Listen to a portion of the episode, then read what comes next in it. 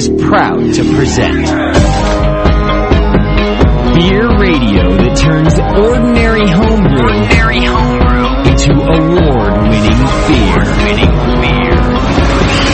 The Jamil Show. And now, your hosts, Jamil Zainasheff and John Plisse.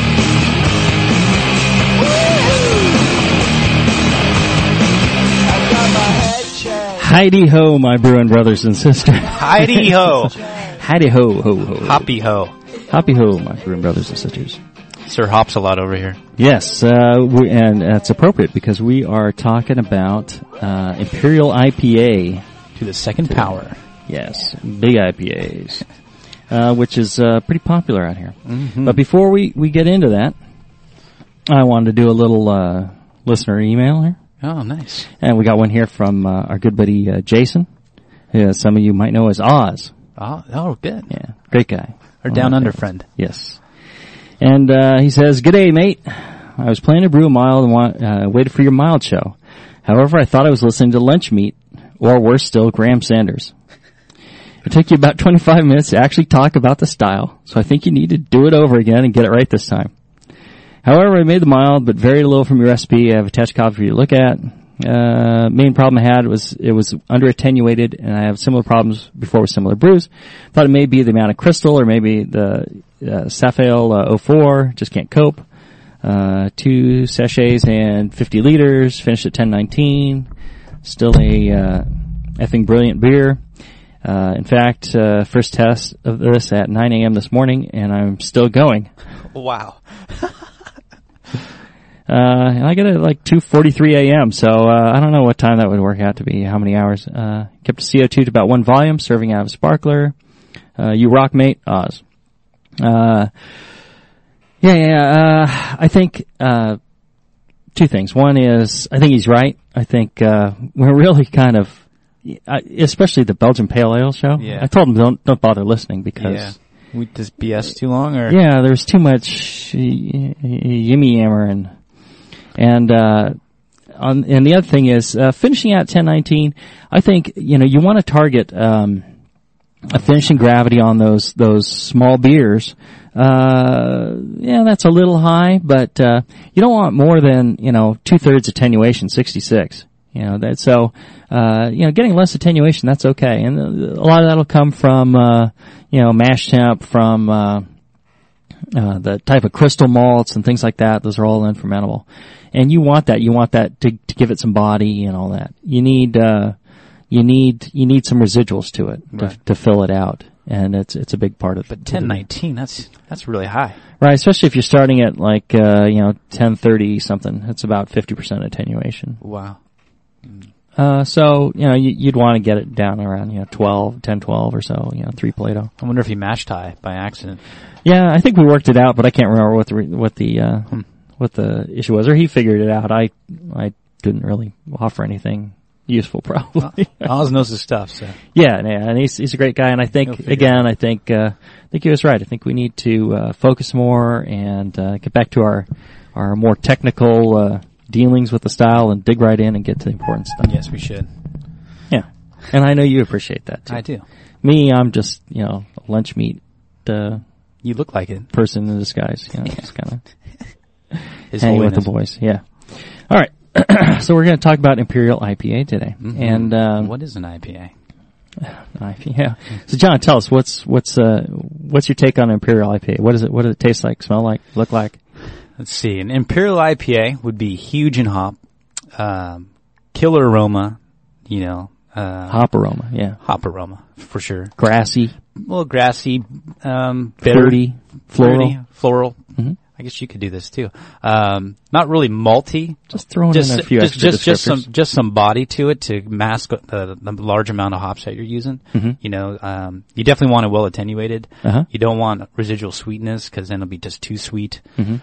Um, Or I- too much. You, there's always some residual sweetness, but you don't sure. want too much. Yeah, that's an excellent point. definitely a high gravity beer, you know, Mm-hmm. ten seventy five plus to whatever, but not really barley wine Mm-hmm. like because you don't want it hot on alcohol. Right? Um, I would say most people probably dry hop these just to get that hop aroma Mm-hmm. and bitter. I would say reach the threshold with bitterness. You know, add in add in as much hops as you can, and reach as high as the gravity as you can in your mash, and that'll be your IPA squared. You know. Mhm. Other than that, I would say it's it's just a So- big beer, just gone super big. What What are some good commercial examples? What's What's your favorite? Uh There's two only that I like. Uh huh. It's Rogue Uh huh. and Russian River, Pliny the Elder. Uh huh. So those two alone are a Couple of excellent but, examples. But the it's interesting. There, Rogue is more malt pronounced, but it's got some really good bitterness. Uh huh. It doesn't really have the aroma like Pliny the Elder has. You Mhm. know, um, Very Vin- few have the aroma of Pliny yeah. Elder. Well, Vinny's the master of the IPAs, pretty much. I mean, that Pliny the Elder, it's, it's I think in More Beer's kit he uses over a pound of hops just for five gallons Mm-hmm. um, for an extract batch. But those are my two favorite. I like Rogues just because it's it's not too bitter. I'm not really a, a guy that likes bitterness that much. Mhm. Um, and I, it's just a high gravity, well hopped, balanced beer, Mhm. malty, eight percent alcohol. Right. You know, And what What do these look like? What's the, the appearance of these things? copper. You know, amber in color. Usually, probably just from a lot of malt and long boil, just to reach that gravity. Mhm. Um, that's about it. Right. It can pro- probably get almost to red in color Yeah. if you wanted to. Um. I was actually thinking about. I had a dream about this last night. Wouldn't Yeah. it be awesome to have like a blood red double IPA, just almost like you know, just ruby red and hoppy? That'd be good. Zymurgy, Evil Twin Evil twin. There you go. recipe. Yeah, pretty close to that. You could you can bump up the gravity a little bit and uh, get right in there. Uh, yeah, I, you know, I I went to uh, Hop Union's Hop School up in Yakima, Washington this this last week. How was that? That was fantastic. Did you learn anything? Uh, yeah, I learned a few things, and they they had some interesting uh, speakers, and uh, and we also got to tour the hop facility there, see how they make, uh, how they process the hops, how they make the hop pellets, uh, where they store them, how they get them in from the growers, and we went out to to uh, a farm, Wow, cool. and we got to see, uh, you know, one of the uh, good sized farms, 750 acres they have uh, of hops. Wow, that's a lot of hop. and they have uh, this incredible machinery and uh, uh, you know just just seeing the whole process is is incredible. And uh, they have some experimental hops. They got uh, all sorts of really cool stuff going on. Experimental. What What do you mean by And, yeah experimental? well uh, new varieties that they're trying to bring to uh, bring to market interesting. so they're all kind of working up there cooperatively, and uh, just just fantastic. And then uh, uh, Ralph Olson, uh, Hop Union, he brings in uh, a bunch of different uh, uh, speakers about hops. There was somebody from Dogfish Head that that spoke. There's somebody from uh, Pizza Port. There's somebody from uh, Firestone. There's I'm probably even I'm leaving Did Vinny people make out here. Uh, no, Vinny wasn't there. Um, Dogfish. yeah, and uh, a couple a guy from uh, uh, the guys who do uh, the the Genny Cream Ale, um, uh, their their craft brew section of it. Anyways, uh, what was really cool was uh, they had a lot of uh, uh, science that uh, Sierra Nevada, a lot of testing that they had done with their gas chromatograph um, on some double IPAs. And so we got to see that information. We got to sample side by side eight different uh, Imperial IPAs, Wow. and uh, we I have all the uh, uh, data on that that uh, Sierra Nevada ran for uh, for for this uh, thing. Uh, very cool, and uh, What does a gas chromatograph do? it breaks down all the compounds into uh, you know tells you how what the levels of the different compounds in there Just from hops that exist. from everything. Oh, okay. You know, like break down uh, break down everything, but they identify certain things and uh, uh, tell you how much are uh, what the level of. And this focused on the hops, of course. Okay. But one of the things was the best examples. Uh, the the two in the side by side, uh, the two best ones were Pliny, and the one that I actually picked higher than Pliny was Really? the Hop Suey from Pizza Port. Really? I was shocked, Yeah. but Blind you know, test, right? definitely, yeah, blind test, and pulled them out, and those two were two of the lightest in color. Hmm.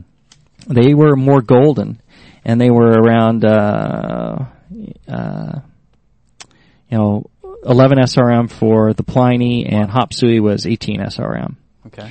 And then uh, what's interesting is How many IBUs do you figure Pliny the Elder has? Well, 160. S- You're about 100 over. 68. 60. you can only reach 100, right? And how about uh, the Hop Suey had uh, 91 IBUs? Wow. And what's interesting is they did this whole uh, analysis of all these beers and asked the brewers, you know, what do you think the IBUs are in it? And everybody overstated the IBUs by quite a bit. Um, you know, but you taste blind, and there's a lot of IBUs in that bad boy. You know, 68? taste it, 68. Uh, what's interesting is they finish fairly dry. So on Pliny, it's uh, like uh, three Plato, which is about 12, 10, 12. And uh, the Hop Suey uh, is a little less than that, about uh, 10, 10. Wow. 10, 11. And, uh, uh, you know, an alcohol of, uh, 9% in, uh, Pliny and, uh, 10.5% in the Hop Suey. And the, the critical thing on all of these, and, uh, there was a guy there who judges, uh, uh, the Alpha King Challenge and other stuff. And the, the thing that everybody agreed on is what makes a good Imperial IPA is drinkability. You, like you were saying, you can't go uh, to have have something that's cloying or too sweet. And so many of these examples had a lot of residual sweetness in them. Some of them had a lot of caramel character, and uh, you know, and a lot of sugar left over. And even if you're going to add more hops to balance that, it doesn't turn out so good. Right. You you really want it, and and um, uh, the rest the uh, uh, Rogue was was not uh, part of this uh, panel, but uh, and I you know I like the Rogue like you're saying, but you really um, you really need to come down in attenuation, get something that'll dry out a little bit, and get something that's not quite so cloyingly sweet. Well, it'd be so full. I mean, it'd be You so full body. it. Yeah, you can't Yeah. drink it. Because all the hop resins that you have in there that are giving you all, you know, and the oils and stuff, they're giving you all that flavor and aroma and all that. Mm-hmm. You know, that in itself is a big load to swallow. well, it's it's, really really hard to uh, like that. really hard to uh, get a a high gravity beer to finish low gravity. You know, I mean, Right, Especially if not, I mean IPA or any any type of high gravity beer. So I mean your, your yeast selection definitely. But a lot of these are starting out in the, uh, since they're, they're attenuating fairly dry, they're starting out around 1075, 1080. That's okay. I mean, it And probably yeah, I helps mean, to have I a mean, it's- lower. It's, ri- big, but not, not huge. Right. People are making these at, you know, 1-1. Yeah, it's too big. Yeah, and and you end up with too much sweetness and all that, and Yeah. you don't end up with a very drinkable beer. And the reason Pliny is so great, Mm-hmm. and this Hop Suey is so great, is that they're very drinkable. I could drink a pint of these easy, Hmm. and I could probably drink a second pint of them. They're you know hoppy as all get out, but they they're quite uh, uh, you know quite delicious and quite drinkable. Well, quite you- quite a good finish If you them. get over 1.1 original gravity, I mean, at that point you're like an American barley wine. yeah, yeah, Enter, enter as American barley wine. If you get that high. Right. And, uh, and drink it as American bar- barley wine in small amounts, let it age for a few years. Yeah. Uh, but as, as an imperial IPA, you really don't want to have something that is, you know, quite that, that heavy. All right. When we come back, we're going to get into the recipe for uh, making a great imperial IPA. We got a recipe here from uh, Mike McDole, which uh, was uh, best of show at the 2006 Mayfaire down in Southern California. Call in 888-401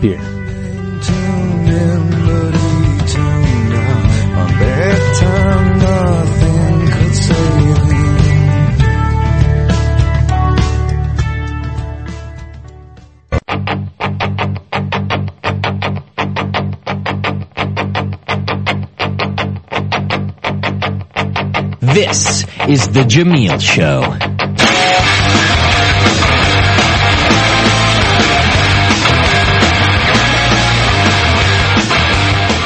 All right, we're back. We're talking about uh, Imperial IPA today. Before we get into the recipe, I wanted to. Uh, we got a little giveaway going on today. Yeah, we do. I don't know how we got thrown this bone, but we did. Who's the got lucky winner? two tickets to a Belgian beer festival at O'Neill's Irish Pub in San Francisco. This is for next Saturday, uh, the 16th of September, 2006, and this is a $60 value. Uh, the tickets are 30 bucks a piece, and I tell you what, the first caller that uh, is able to attend, that is local to this uh, this station, uh, wins those tickets. Gets to drink beer for free. Beer for free to a Belgian beer festival at O'Neill's Irish Pub in San Francisco, Definitely get a Saturday the sixteenth. Oh, Right, free. All you got to do is call in if you're local and can use those tickets. If you're far away and can't use the tickets, do not call in to You should drive the them tickets. there. We- Yeah, I, I could drive you there. You yeah. could be the DD. Yeah, exactly. Uh, unfortunately, I think I'm busy that day. Okay. Otherwise, I would. I'm sure you are. All right. On the uh, Imperial IPA, as I said, mentioned earlier, uh, Mike McDole, uh, just a spectacular brewer, uh, was kind enough to share with us his uh, Best of Show winning Imperial IPA beer. And not only did this win 2006 Best of Show Mayfaire, I also gave, I'm not sure if it's this exact recipe or a slightly different one, uh, Best of Show at another competition that I judged uh, previous to this. And I tell you, it's just a great uh, Imperial IPA. Uh, I don't know how it would fare, you know, side by side with something like Pliny, but Pretty close. pretty darn good. Mm-hmm. And what Mike's using, he's gonna he's targeting an OG of 1099, which is uh, you know uh, like six Plato more than Pliny, I think. Right. And he he he adds sugar to reach that gravity. Well, and you have to add sugar. Right. You cannot make an Imperial IPA without some plain old sugar going in this bad boy. Unless you had a gigantic mash mash tun. Well, something, but you want the reason you have to is it needs to dry out enough. so would you add corn sugar? You can add corn sugar. You can add plain old table sugar. Um, I would say you could go up, you know, as much as uh, ten percent on your sugar, Wow. just to if you want to get the gravity up and if you want to you know, thin it out. If you're at ten seventy five, you may not have to add too much, but ten ninety nine. Uh, Mike is adding, uh, let's see here, uh, two and a half percent corn sugar. He's got uh, sixty nine percent uh, pale two row malt. You know, use an American two row. Uh, don't go with the English because it adds a little too much uh, other stuff in there. Uh, too much uh, biscuity, uh, toasty. Toasty. characteristics. Uh, he's using 19% DME, uh, light DME. He's using uh, uh, 4.8% uh, carapils, which I think j- just fights the corn sugar. So personally, I would drop it, but uh, he's got it in there. And 2.4% crystal 40, 2.4% uh, wheat malt. So in a 12 gallon batch, he's got 29 pounds of uh, pale two row, 8 pounds of uh, uh, a light DME, Wow. uh, one pound of corn sugar, two pounds of the carapils malt, one pound Crystal 40, and one pound of wheat malt. So his pre-boil gravity must be about 1070, you think? Pre-boil gravity says uh, 1081. Wow. Just out of his mash. That's amazing. He's going with a 90 minute boil. Hmm. Uh, brewhouse efficiency 65% on this one. What's his mash temp? He'll mash this at 153, which is 67C. And um, if I was to tweak this, you know, what I what I'd do first is just brew this this way, the way Mike has done it. Brew it his way, get the results, and then if you want to change the recipe, change the recipe. What I find a little annoying is people will ask for recipes. They go, hey, you know, you brew this award-winning, you know, whatever it may be. You know, can I have the recipe? Oh, sure, here you go. And then they go, yeah, I changed the recipe around a bit, added this, removed that, changed this. I'm like, well, then why ask for the recipe? You know, it's like, uh, you know, if if you didn't want to, the recipe, uh, you know, and I understand people want a starting point or something like that, but you know, there's lots of starting points. But you know, give it a shot. You know, if if John gives you a recipe, give it a shot. If I give you a recipe, give it a shot. Mike gives you a recipe, give it a shot, and and brew it the way that the the brewer intended first, and then adjust from there. At mm-hmm. least you know what you're doing. If you blindly change things and then come back and say, eh, "That didn't turn out the way I thought it would," it's like, well, you know, did you brew it the way I gave you the recipe? No. That's a good point, Jay. It's like John. So, so, hey, should I pitch warm or cold? Well, you should pitch cold, John. Okay, that's a great idea. I'm gonna go ahead and pitch warm. yeah, save it. It's like okay, uh, you know, but then don't don't you know? So don't ask for the recipe. So, you know, I I would I would brew it the way he's got it, but you know, my thoughts on uh, on this. And I think this is based off of the More Beer kit, the Pliny the Elder It kit, right? Very close to it. Yeah. Right. So I would uh, personally drop the uh, the carapils, and uh, I instead of DME, I would just put more pale two row in there and uh, a little more corn sugar. So I'd go like eighty five percent pale and you know eight and a half corn sugar and uh, you know a little crystal forty and and the wheat malt. I'd keep the crystal forty real low. Again, these are these are fairly light colored beers, and they don't have a lot of caramel character in there. You need a little bit in there, kind of rounds it out, but but not too much. Mike's beer is pretty dark in color. I mean, it's amber, Yeah, you know, compared to Pliny's. I mean, a lot of that comes from uh, the DME, I think. Um, and what's interesting is uh, his an- anticipated SRM is 8.9, but uh, it seems darker than the Pliny, and the Pliny is uh, 11 SRM, actual measured SRM. Wow. So there's a big difference also between, uh, you know, the um, values that ProMash predicts and what you actually get. You know, especially in IBUs and stuff like that. So on Mike's uh, recipe, he's got uh, oh, uh, ProMash is predicting a 273.9 IBUs. nice. We'll just round that to 274. That's it. Yeah, 274. Wow. Uh, but again, you know, the reality is, you know, what you're going to get in that is not going to be 270 something. Uh, you know, it's said that you can only get 100 or so IBUs into into a solution, but uh, the the result may actually be you know considerably less. And uh, you know, a lot of it, how bitter it appears, and how well the hops come out is going to depend on good attenuation, getting that beer to finish out around you know 10, 12. What about water playing a role in hop flavor in this type of style of beer? Well, that's a that's a, a good good question. The water is gonna gonna make a quite a difference in uh, you know how the bitterness is perceived. Sometimes, if you have a lot of uh, uh, you know uh, calcium sulfate in there, you get a lot of gypsum in, in your water. Uh, it can accentuate the bitterness.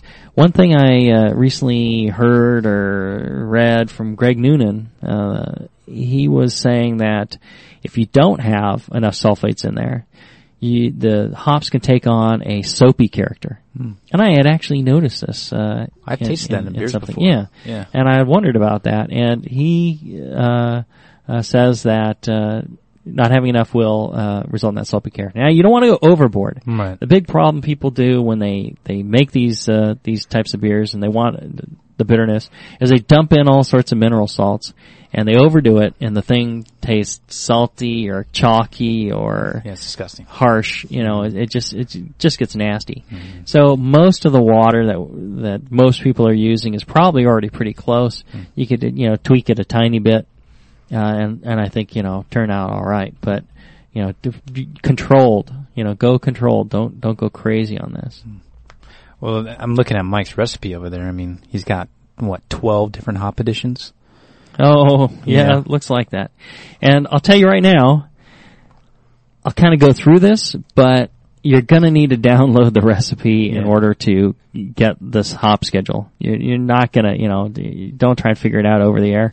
Uh, you know, go to the go to the brewingnetwork.com, go to the Jamil page. At the bottom of the Jamil page, there's a link to to all the recipes. Uh, yeah, he starts off with Chinook, some Warrior, some more Chinook, some Simcoe, some Columbus, Northern Brewer, Centennial, Simcoe, Cascade, Columbus, Centennial, and Simcoe. Now, do you think there was reasoning behind that order? Or do Um, you think he just went to his leftovers and his freezer and just well, this is like the Pliny the Elder kit with a Northern Brewer kicker. okay? So the Northern Brewer in there, I think, is probably he was that McDole had some leftovers. I influence. don't know. I don't know. But you know, it turns out great. Um, and uh, you know, one of the things with with all this hopping in there and all this dry hopping and late hopping and all this massive amount of hops, the beer's not going to be crystal clear. You're going to have a hazy beer. It's just you know all the uh, the uh, compounds, the tannins, polyphenols, things like that. Uh, you are going to end up with a a hazy uh, beer at the end. It'll eventually fall out, but six months later. Yeah, but then all your hop flavor is falling yeah. out, and bitterness will be fifty percent of what it was, you know, when you started Hmm. uh, six months down the road. So, uh, as far as that goes, you know, it, it's going to be hazy. You're going to be adding hops all the way from the beginning through to the end. One thing you might want to do if you're uh, making your own uh, version of this is uh, bump up the volume of your. If you if you're trying to get five and a half gallons in your fermenter, you might want to make a six and a half gallon batch of beer or batch of wort to start with, because you're going to lose a considerable amount to all the the hop uh, bits and stuff if you're using pellets or if you're using flowers. I don't know how how in the world you're going to do this because your your mash tuns or your boil kettle's going to be filled with flowers absorb it all. and you're going to have a hard time getting the wort out. So you really need to look at using pellets for something like this. And you're still going to lose at least a gallon uh, to all the hop crud in the bottom. You know, don't sweat it. Just make a bigger batch to start with. Don't try and press the wort out of it or any of that crazy stuff. Just uh, you know, make it make it happen. Do you think there's any reasoning or thought behind the type of hops that you use in an IPA? I mean, you wouldn't use like six pounds of Saaz, would you? You know, to, to try and reach a double IPA. I Good mean, good question. Good point. and I mean, there's obviously a type of hop or a, a flavor you're looking for in the hops you choose. Right. Um, an interesting thing about uh, the higher alpha hops tend to have more of the aromatic hop oils, and the the all that hop flavor and hop oils. Or something. Or, The higher the alpha acid, generally the higher concentration of those those things in there, and so you tend to use a lot of high alpha hops in these. One, it gives you more bittering when you need bittering and you need a lot of intense bittering. And two, it'll give you more of those um, aromatic oils and stuff to give you more flavor and more aroma in the finished beer. What and again, citrusy, floral uh, types of characters are, are desired. What about iso? Is it iso alpha acids, which Uh-huh. is a bitterness? Uh huh. So you would want to use a high alpha acid hop just to you're- Well, to get those iso alpha alpha acids into your beer because you're at such a high gravity, st- you know, malt beer. Anyways, I mean, would you want to use like a Columbus hop that has? Yeah, you and you can you know you'd use it to get uh, you know uh, higher bitterness, Right. Because again, this is a fairly bitter beer, and uh, a, a lot of the additions are later in the boil, um, and that is going to still give you a considerable amount of bitterness. A lot of flavor too, I'm sure. And in something like this, if you used a lot of low alpha hops, Mm-hmm. you'd end up with such a giant vegetable matter in the, the bottom that you'd lose a lot. And, uh, you know, it's a considerable amount of hops. Um, I didn't add it up, but, uh, you know, Mike is adding, you know, a couple of pounds of hops here, it looks like. Yeah, and more beers, Pliny the Elder extract kit, they have over a pound of hops in it for five gallons. Yeah. Yeah. It's like six or 7 Mhm. eight different additions or something. Dry hops and everything. Right. What do you think about dry hopping in an IPA? Do you think it's crucial for an Imperial IPA? Um, I mean, yeah, yeah, I, I, I think, I think you really do need to do it in this case. just for aroma purposes, obviously, but It gives you a different different flavor than than the very late hopping, especially if you're if you're going to um, take a while to chill down your wort. You're going to lose a lot of the aromatics. Uh, you know, the faster you can chill the entire mass of wort, the more you're going to trap those aromatic oils in there. So, uh, you know, if it's sitting there for a while and going through a, a counterflow or something into a into a fermenter and not whirlpooling, then uh, you're going to need to dry hop too in order to recapture some of that. And it's and it's a different flavor, different aroma than it is from the late hopping. So it's complementary. definitely experiment with different types. Yeah, yeah, yeah. Definitely, uh, definitely add uh, some of those things in there. I did have a question that came through about methods of dry hopping. Uh-huh. uh, from the chat room, and the person wants to know, you know, how long they should dry dry hop, uh, how, how long of a contact time, and they notice that uh, their hops are floating on top. Mhm. So should they occasionally or one time shake up that carboy to get it into solution, or is it okay that they're on top? Uh, if you're putting them all in a bag and the bag is like floating three quarters out of the out of the, the liquid, then definitely you need to weight it down or something. If you're just scattering, you know, loose pellets, is the way I do it, and they're just, they'll spread out across the surface, that's fine. If you're using whole hops and they're stacked up on each other, then you might want to kind of punch them down in there. But otherwise, if they're floating to the surface, that's fine. Uh, how long is a very difficult question to answer because it, there's a lot of factors. One is, are you using whole hops or pellets? The pellets are going to go into solution and the compounds, the lupulin glands are busted up. All that stuff is going to get into solution much faster than whole hops. The other issue is time, is temperature and, uh, the amount of alcohol and, uh, you know, any CO2 coming off, all these, these other factors. So, uh, what you need to do is, and uh, the amount of hops you put in. You put in more, it takes less time generally. If you put in less, it takes longer. And uh, what you want to do is add your hops and sample that uh, that beer on a regular basis every few days. Uh, you know, if you added less, you can sample like once a week. But you need to sample it and to see. And what's going to happen is, at one point, it's going to kind of get kind of a vegetable character if you leave it in too long. So you need to, you know, there there'll be a point where it peaks, where the flavor seems to be peaking, and that's you definitely got to get it off the hops at that point. Vinny from Russian River, he had done an experiment in nationals two years ago, and he found after about 14 days dry hopping, you know, secondarying it, he'll, it, you get a apparent vegetable f- flavor and grassy thing that Right. you really don't really want. So You get that. 10 to 14 days was his sweet spot. So also would you say with dry hopping to take the airlock off, cap it, just so you don't get the aromatics to come off? Uh, you know, unless uh, some gas is coming out of solution, I don't think that's an issue. Okay. Uh, you know, if you get CO2 coming out, then then definitely uh, that could be an issue. But then you don't want to cap it because it'll blow up. Hops everywhere. and glass and beer. All right, after this short break, uh, we'll be back and we'll uh, wrap up our discussion of Imperial IPA.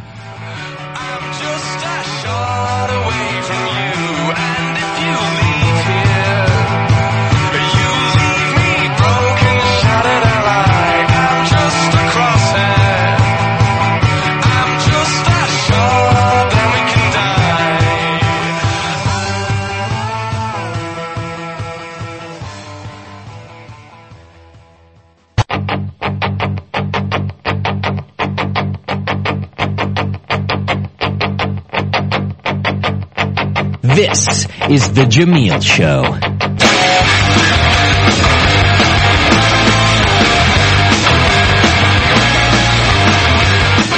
And we're back talking about uh, Imperial IPAs, going over Mike McDole's uh, Pliny the Elder clone with a Northern Brewer kicker, which has gotten best show at least a couple of times. And uh, we talked about uh, hops, but now let's get into yeast and fermentation. For these styles of beer, you really need to go with a clean cal ale yeast. I would not use any other yeast yeah, you could try different yeasts, but really, you want to get, you, don't want to add too many other flavors. You want something that attenuates well and is clean, that can attenuate fairly far. Uh, I like either the Wyeast 1056 or the White Labs 001 California Ale yeast. And you like this because it's highly attenuated or? Highly attenuates, uh, it, it helps accentuate malt and hops. It, uh, Clean. It's clean. It's a good, uh, strong fermenter. What I do is build up a big old pitch of yeast or a nice big starter on a stir plate.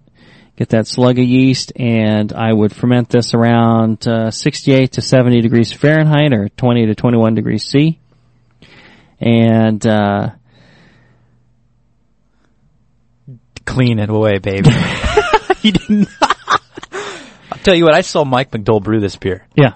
And it's funny, he carries his wort down in open containers down to his basement, right? Uh huh. And he always repitches on top of a slurry, so he's got like half a gallon of slurry. Uh-huh. And he says in six hours, this thing is fermenting so rapidly that you can, and he doesn't really clean his fermenter. He's got shit piled up on the lid of his fermenter, like just all green goo, his hops. And this, it's amazing, like he's not that sanitary, but this beer is so clean, I don't know. It's just, Yeah. it was a trip to see him. Well, the, and, and this is a style that's going to have a lot of uh, flavors and aromas to mask a lot of sins. Right. The the so you can have a few off things going on, and it's pretty difficult to pick up at times in something like this. But so the the sin you cannot hide is not getting it to attenuate enough, and uh, you know to, to having too many caramel sugars, like Jon was saying earlier. If it's too sweet or too cloying, something like that, you uh, you know you, you you can't do that. Don't add a bunch of other specialty grains in there. Don't add a lot of stuff that's gonna add all these other flavors and muddy it up. You want just a clean malt character. Then you want, you know, the hop bitterness and then you want the, all the hop aromatics and flavors in there. That's what this beer is about. And if you add, you know, too much junk in there, uh, really, uh, makes it very difficult to, uh, to, Finish. you know, yeah, you, you can't, you can't drink a pint of it. but you definitely need a big problem. pitch for this style. Huge. Yeah, definitely. And, uh, actually I've been working on a new, uh, pitching rate calculator. I- Uh, I- this thing is cool. it's, uh, did I would, did I show would you that? trademark this thing, man. the Copyright the, or uh, the the the one with all the sliders and stuff, and you Mhm. can uh, adjust some of the parameters. Rogue uses the Pac-Man yeast. Yes, They're all about that Pac-Man yeast. Yes, yes. So, Well, and the Pac-Man yeast is supposed to be fairly attenuative as well. see, I'd use a Belgian yeast. I'm kidding. I just, had, I just had to see your face. Sure, you would. Um. Uh. Anyways, uh, what were we talking about here? The the thing about the um, beers we sampled up in Yakima was that uh, the ones that the entire group, and this is like 60, 70 people from the brewing industry, brewers, um, big and small uh, breweries, from uh, Boston Beer to uh, you know small brew pubs that are doing a you know a few hundred barrels to home brewers. Homebrew shop owner was there. Wow. Cool. So there's a, a wide range of people, and out of this crowd of people, you know, pretty much very clear which beers were preferred, and the ones that were not preferred, uh, the ones that didn't fare well, tended to have a you know were much darker in color, had you know a lot of caramel, a lot of residual sugars. Some of them, the sugars ended up uh, kind of candy like. And have you ever had the beer with kind of like it's like a sweet candy like? It's not like a hard fun. candy. It's not fun you to know? drink. Yeah, and it- and it's like It's eh, filling and and some of that is a little oxidation hmm with the the caramel malts and with the malt sweetness, and you get that kind of oxidized caramel and gets that kind of candy uh, thing to it. Ends up kind of cloying. You think the boil contributes to that at all? The boil can contribute to that. You end up with some unfermentables. Uh, you know, not quite uh, as good an attenuation. You're you're, you're finishing sweeter. Uh, you know, too much specialty malts, and um, you know, adding in, uh, you know, uh, a little bit of oxygen sometimes. You know, oxidation. All those things will degrade that sweetness and give you that candy sweetness. You know, that like like a hard candy type of sweetness um, you know, different from like a candy bar or something. You want to try some listener IPA? Sure. I'll go get some. Break that bad boy out. And then we had a question about, uh, Dogfish 120, I think. Yeah, people want to know your opinion just of the beer in general as an example. I think it's a poor example of an Imperial IPA. I think it's an amazing example of, um, kind of a, uh, extreme beer, or an unusual beer. Um, I think uh, I had it in Chicago at the Map Room, and it is uh, like a you know in the low to mid twenties uh, uh, alcohol percentage, and it's got quite a lot of residual sweetness, and then a ton of hops, and you know it's. You imagine something that's in the the twenties as far as your alcohol level, you can't drink a pint. I didn't realize it was that high. Yeah, That's huge. yeah, it is. And do they serve it in pints? Uh, no, you buy a bottle and Yeah. then uh, you share it with like a bunch of friends. Yeah. it's a like a 750 ml bottle, Yeah. and I shared it with uh, like a half a dozen quaff members, and I still ended up drinking like five ounces of the stuff, and I was tanked. You know, and, and it's amazingly drinkable. Uh, again, Dogfish brews some great beer, and it's amazingly drinkable that uh, you can make such a big beer and have such residual sweetness, and then the hops to balance. But it's not a good example of an imperial IPA. Imperial IPA again would be lower alcohol, would be uh, you know not so much residual sweetness. Would be you know the malt is just it just carries the bitterness, just carries the flavor. It doesn't end up at at the end of a sip. You want another sip. You know it's it's, it's that kind of beer. Okay. A couple other questions that came through. Difference between high and low cohumulone hops in the final flavor of the beer. They, they want to know because there's a lot of talk about that in the Right. world. Yeah. I I think uh, Matt says uh, Matt uh, uh, uh, he says that you don't really need to worry about that. That's not not the issue in, in today's today's beer and today's hop. There's still some people that believe um, you should watch out for that, Mhm. but uh, I, I I'm kind of on the side of the fence where I agree with Matt that. Uh, you don't really need to take that into consideration as much anymore.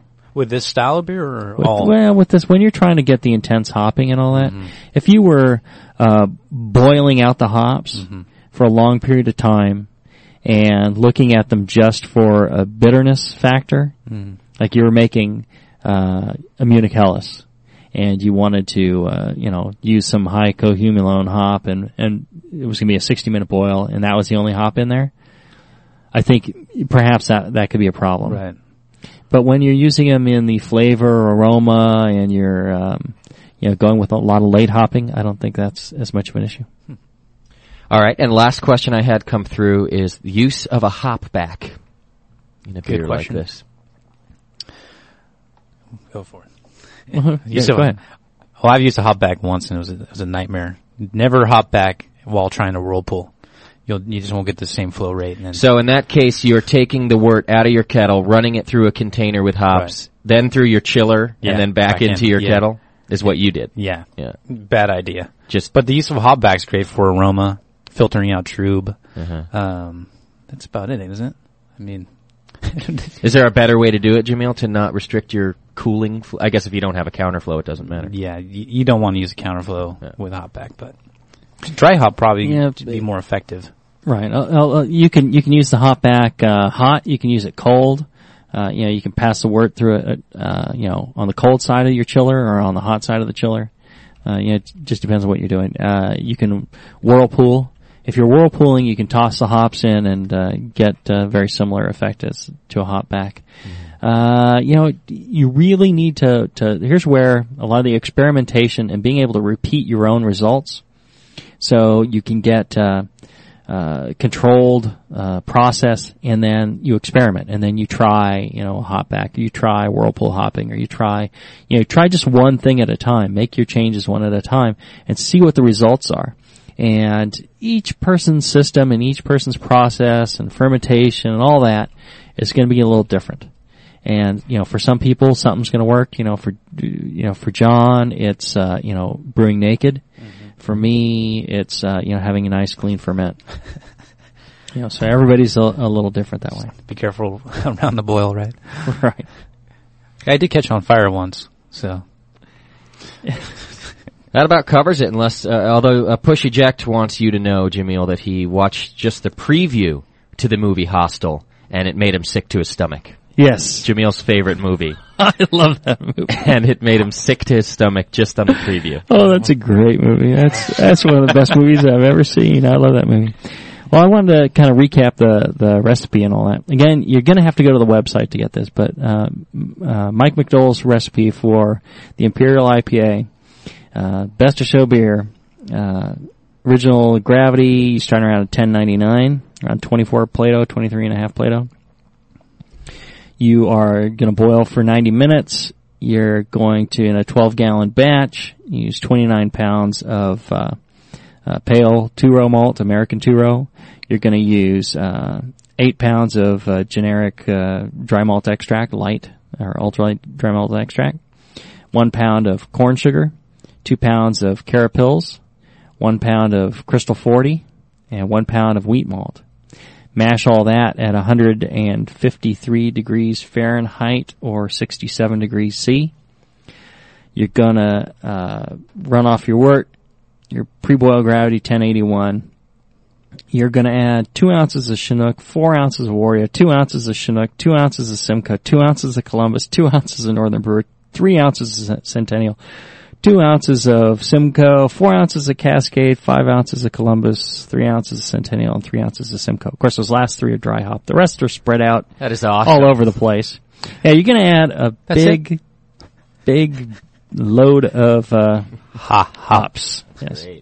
So you need a big load in this one. Uh, as far as your yeast and fermentation, it's uh, either the White Labs 001 or the Wyeast 1056, or a good option if you're using dry yeast is the um, US uh, 56 that's out.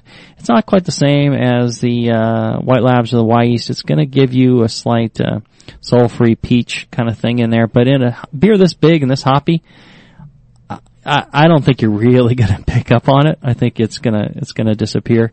Uh, you know, you will get a, a better result, I think, with the liquid yeast and a good starter. Make a, a big pitch of yeast and, and pitch that and ferment around uh, 67 to 70 degrees Fahrenheit or 20 to 21 degrees C, and uh, try and attenuate that thing out. Again, this beer, the, the the flaw you can't cover up is improper attenuation. If you if you end up with a sweet cloying beer, it's not going to be drinkable and balanced. Uh, you know, it has some sweetness, but not as much as you would think when you're designing the recipe. I'll do some quick feedback on this beer. Uh, sure. This is uh, Sean Haggerty's IPA. Loyal listener. Wondering if you had any suggestions on how to make this an imperial IPA. A little hot on alcohol, huh? Yeah, it's um, it's a little solventy. Mm-hmm. So, uh, one thing is to uh, you know make sure the fermentation temperature is um, Consistent. consistent and low enough. Uh, you know, ferment in the in the mid to upper 60s, and uh, you know pitch plenty of yeast, and uh, you know that that would smooth it out quite a bit. I think that would be the one thing to change on this beer if I was to change something. And then if you want to make it a uh, imperial, you just jack up the well the gravity's pretty, probably pretty close. Um, add a little more uh, uh, base malt or or whatever, and uh, jack it up a little bit, and uh, you know crank up those. You those get like hops. a like a salt flavor at all? Kind of like that we were talking about earlier. The the water kind of seems clashing with the hops.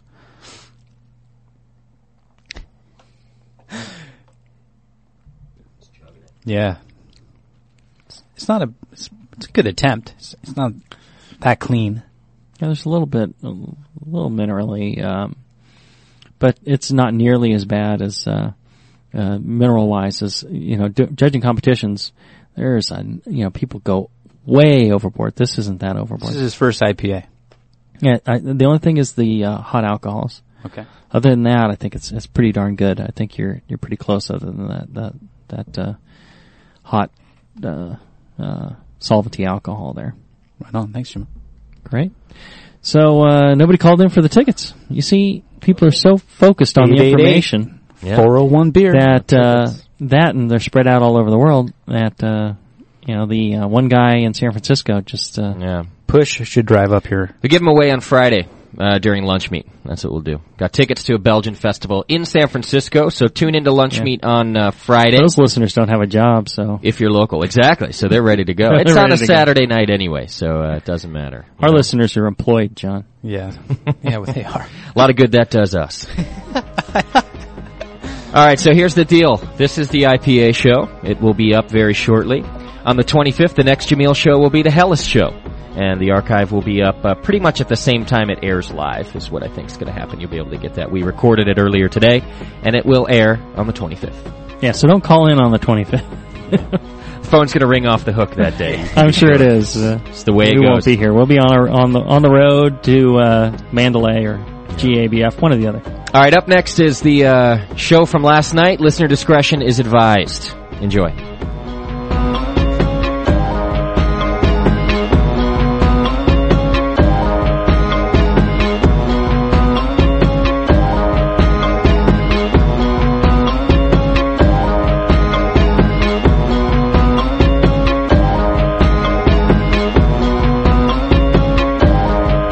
The Jamil Show has been a production of the Brewing Network.